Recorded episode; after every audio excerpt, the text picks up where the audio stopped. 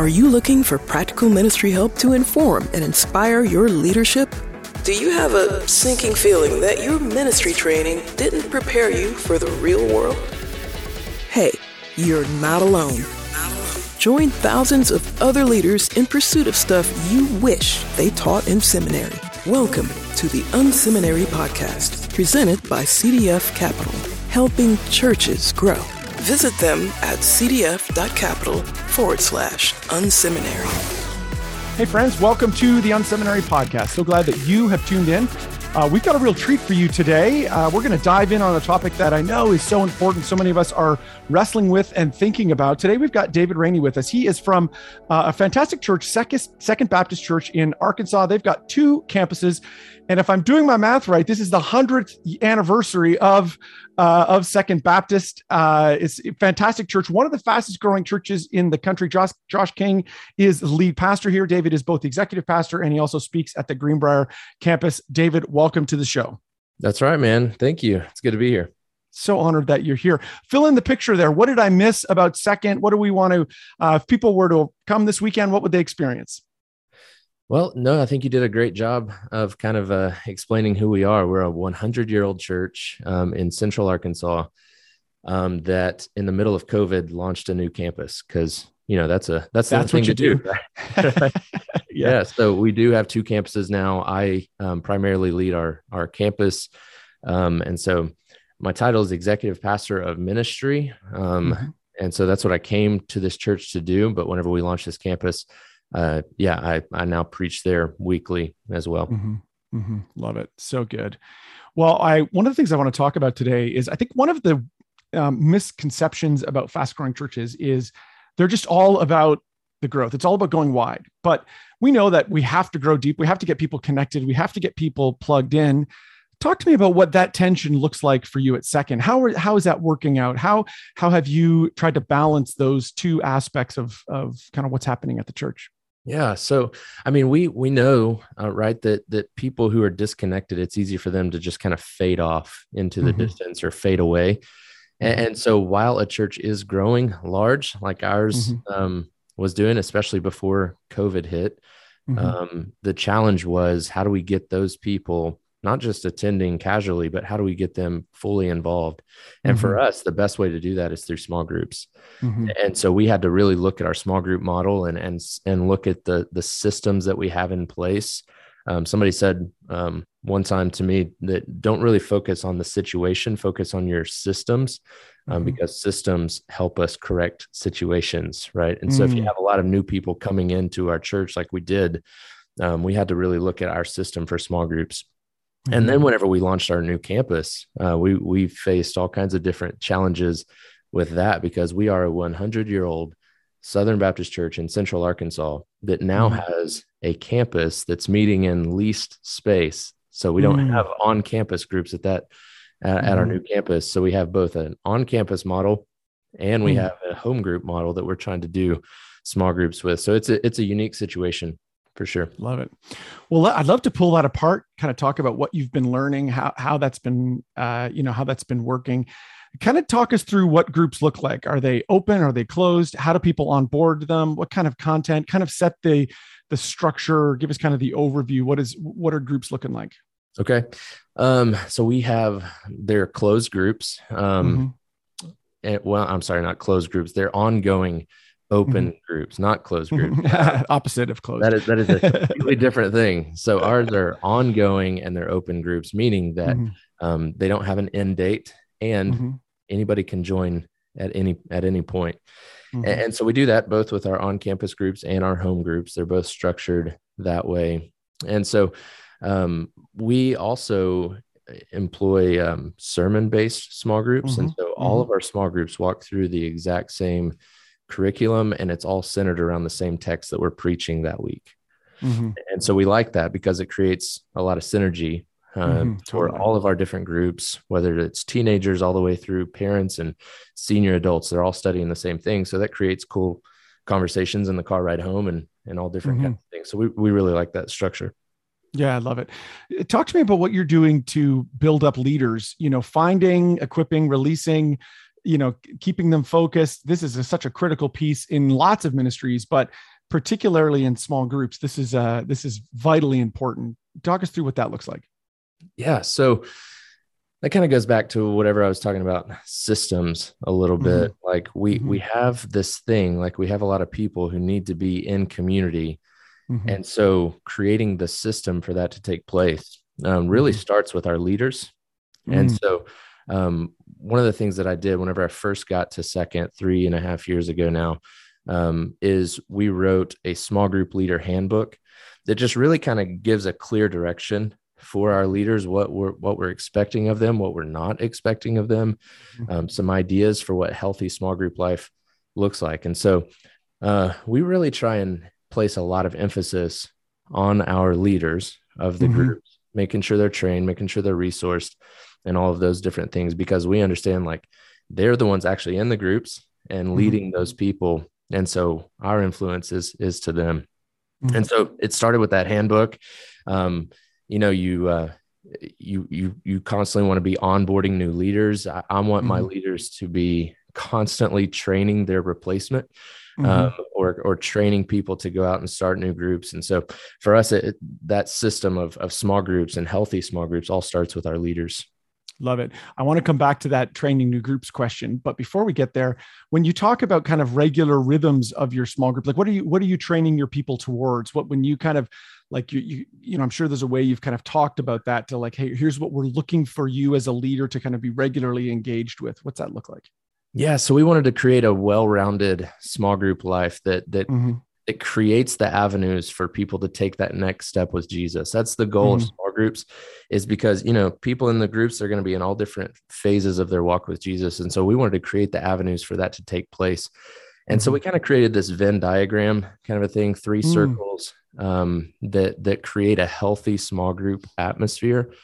Uh, the first one, the first circle is Bible study, and mm-hmm. that's weekly. That's the obvious one. That's the one that we all think of whenever mm-hmm. it comes to to small groups. Um, but we added two more to that that kind of balance out a, a healthy group. Mm-hmm. And and the first one is what we call hangouts. Mm-hmm.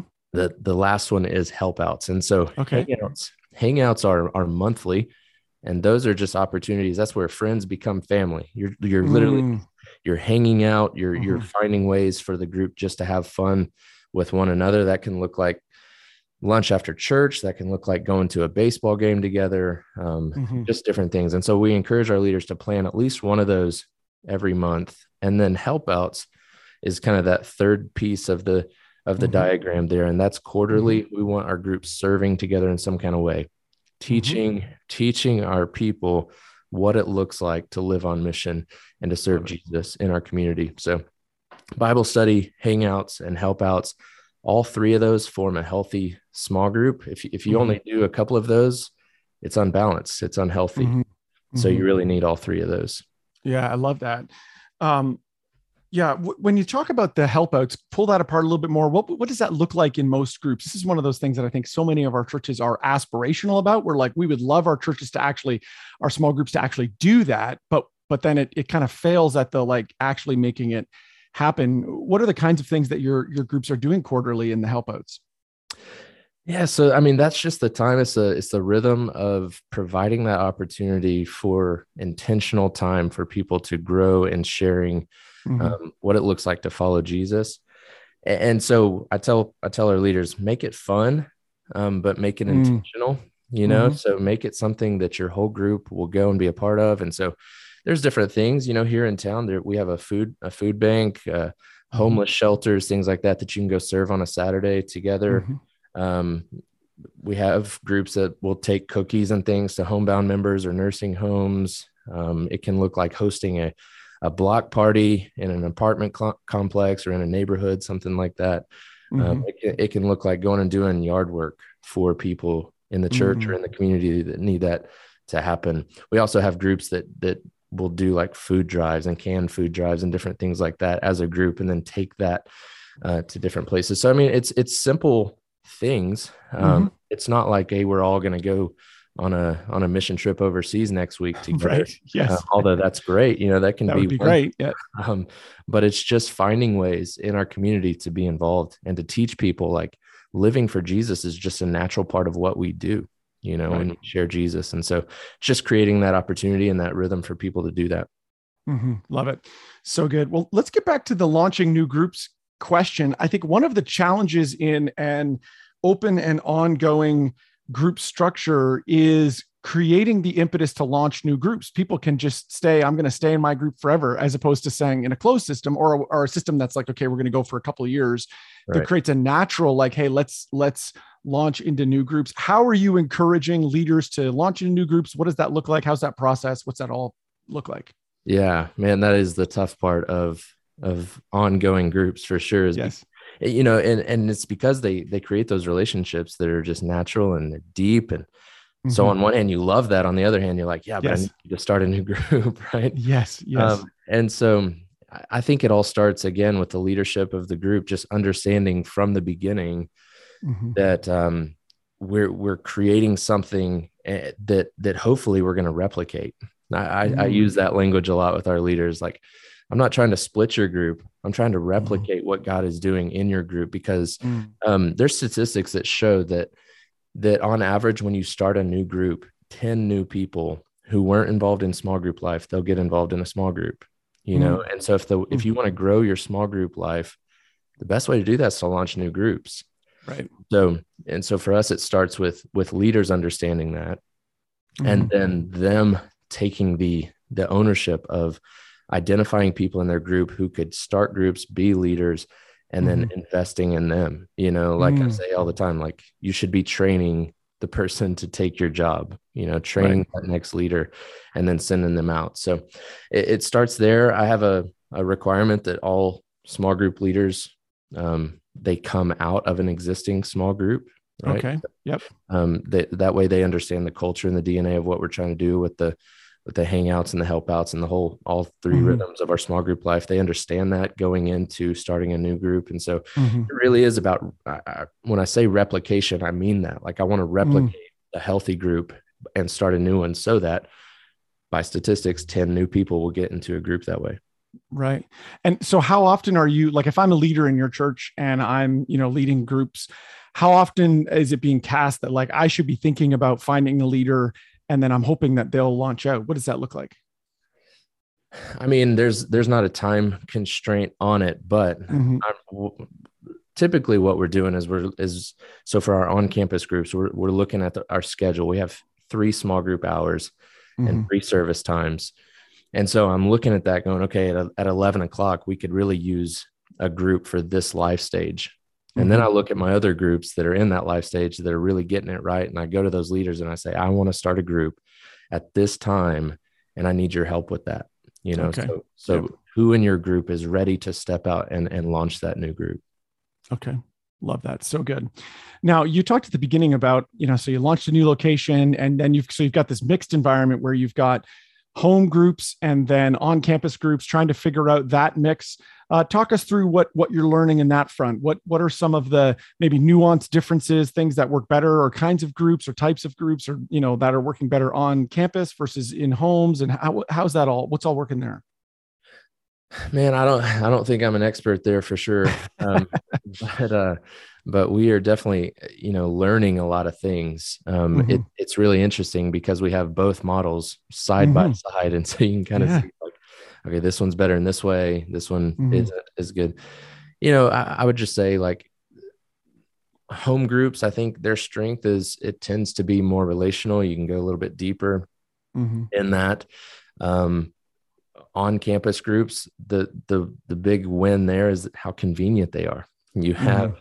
you have childcare and you have different things going on um, mm-hmm. that, that just make it really easy. While that's a that's a, a weakness of of home groups, and so there's different challenges with with both sides mm-hmm. of those that's the reason i was uh, whenever i say like don't focus so much on your situation but focus on your system mm. um, that's uh, our system of small groups is the same uh, our mm. philosophy mm. is the same for both our on-campus groups and our home groups. I want mm-hmm. them discussion based. I want them talking uh, around the same sermon text. I want them, um, you know, doing these three rhythms: um, mm-hmm. Bible study, hangouts, and helpouts. And so, whether they meet in a home, whether they meet um, on campus, philosophically they should look a lot of the same the same culture mm-hmm. should exist in both places for us mm-hmm. yeah i love it um, you had mentioned earlier uh, this whole idea of you know building systems right? And you know we all know that systems save us time energy. You know they're they they help us multiply what we're doing. What would be some other areas at the church that you've seen hey stepping we're taking a systematic approach trying to address the issue at the system level rather than a situation level has helped you in in your leadership managing uh, you know the church that you are? Yeah. I think we saw that whenever we launched the new campus. Um right. you know like launching a campus there's there's no template for that right I, I, read a lot of blogs and i read a lot of what people said worked for them but really you have to yeah. take who you are as a church right. and you have to replicate that into a new community and so mm-hmm. for us that was we took all of our systems in that in that way and put it mm-hmm. into a new new community but um yeah i would say that that's probably the biggest the biggest one mm-hmm. yeah that's cool and what now that you're uh, when did you launch the second campus when when did that actually start nine months ago. August okay great. Yeah. Coming up on your first year. What yeah. now looking back on the launch so because i hope you do a third and a fourth. That would be my bias. What would you do different with the next couple launches? You know what did you learn through that system your your your launching of campus system? Man that's a good question. Um everybody told us that we were absolutely insane to be trying to launch the campus in okay. the middle of covid um sure. so i guess i wouldn't do that again um right but uh i don't know like it's one of those things. It's it's kind of like people say if you if you wait till you're ready to be a parent, you'll never have kids. If you if right. you wait to, till you're ready to be married, you'll never be married, kind of a thing. Mm-hmm. So if you if you wait until every single detail is ready, you probably won't actually make the jump and do do that For thing. But but on the flip side, like there's probably some stuff that we could have gotten figured out a little bit more on the front end um, than what we did. But you know what? It's been going for nine months, and the Lord is doing incredible things there. And um, mm. we are we're pumped that we did that. We do. Um, we don't have any kind of like tangible plans to launch another campus anytime mm-hmm. soon. But if the Lord were to open the right um, avenues and and doors and and put that in front of us, then I think we would do it again. Overall, it's been a it's been a great experience for us. We've seen a ton of new families joining in, finding a church yeah, home, great. baptizing people. I mean, it's what it's all about. So yeah. Well, there's been growing pains, um, but I think we would do it again. Yeah, that's great. Love that. I know for I've been involved in a lot of launches, and uh, for years I used to say because we were in a pattern of doing them annually and we did that for 6 7 years in a row. And every mm-hmm. year we would come around to a new launch and and we always launched in the fall. It was always like around October it was usually somewhere in there. Yeah. and so usually in January February there would be this like internal uprising with our team where it was like this is the year we shouldn't launch. And there was always good reasons to not launch right? There was always like okay there's you're right like these are things we should fix uh, and it got to the point where I would would joke that the start of our launch process, the first step was we would say, "This is the year it's not. We're not going to launch. We have to just get that out of our system, and then eventually we would, you know, because it is it's that balance, right? It's that tension to be managed. That it's like if we always wait, we'll never it, will never you know if we wait for it to be perfect it'll never happen we know our church will never be perfect but we do need to have a certain amount of our systems uh you know ready to scale uh before you know we make that jump i love that that's sure. so good you know, we're a we're a hundred year old Baptist church. Yeah. Um, never launched a campus before. A lot of our people right. like, "What is a campus? I mean, what are you even right. talking?" What does that look like? Yes. But we we had kind of we knew that we had people from that community driving into our church, and and we understood that, and so we'd been already kind of thinking through and praying through like what would it look like to do that. We mm-hmm. did have space issues talking about small groups. We had space issues with small groups, and so we thought if we could launch a campus, it might alleviate some of that which really it didn't um, at all. We, yes. we were wrong about that. Um, yeah. But we began praying about what would it look like to, to put a second Baptist in this new community. And the Lord just opened this door to this space that it's like, okay, we, we've got to, this is it. We got to do this. You know, we'd be crazy right. not to. And so we just, uh, we said, all right, we're doing it. And we did it. So love it. So good. Well, this has been a fantastic conversation. I love, you know, some really good thoughts around groups and how, how do we do that? What do we need to be thinking about as we're wrestling with groups in our, our scenarios? Is there anything else, David, we should be, you'd like to share before we kind of wrap up today's episode? You know, I would, I would just say like, um, if you want small groups to be a major part of who you are as a church, it has to be something that um, you are constantly communicating to your people mm, like so the true. importance of being in community and things we um, even just this sunday um, mm-hmm. in my sermon we're going to talk about the importance of community and small groups mm-hmm. and why you should be a part of that like god created us for community and so mm-hmm. you should be a part of that we also just recently did and we started in february which is a weird time to do something like this but we did a 10 week emphasis on the importance of small groups Oh, love it. And, and literally every single week, we just put uh, three, uh, four different small groups up on our screen mm-hmm. right before the sermon on both campuses and said, here's, here's a few groups. Um, this is what the picture of the leader looks like. And, and you can talk to them after service. And, and, so if you're interested in doing that, we did a 10 week thing. It was called the small group spotlight. And what we mm-hmm. saw after that is um, we saw a 26% growth in small group attendance over wow. previous months. And wow. so that was actually the thing that got us kind of back to that pre COVID uh, number mm. In our small group attendance. And so mm-hmm. I think the more you talk about something, the more people are going to hear the importance of it and they get involved in it. So if, if I could encourage uh, leaders listening today, man, if you want small groups to be a big part of what you do, you got to talk about it and you got to model it. Yeah, I love that. Yeah, and it's a great um, reminder again of like we just need to keep on top of this week in week out. I think a lot of us would do like hey let's do a week or two on small groups but 10 weeks in a row you just keep pounding it and keep in front of people. Yeah, yeah that's good. That's really good. Really appreciate that. Well david i really appreciate you being on the show today. Where do we want to send people online if they're looking for more information about the church they want to track with you they want to get more information where do we want to send them? Sure. So our church um, website is my second dot family um, and then all of our social media is the same for the for the church. Um, my name is David Raney, so I'm on social mm-hmm. media, Instagram, and, and Twitter as well. So, I mean, if I can answer any questions about small groups, I'd love to help you. Love it. Thanks so much, David. Appreciate you being here today. Yes, sir. Thank you. Thanks for tuning in to the Unseminary podcast. Drop by unseminary.com for more helpful resources for you and your team. There, you will find articles, online courses, and so much more. Unseminary, stuff you wish they taught in seminary. Presented by CDF Capital. Visit them at cdf.capital forward slash unseminary.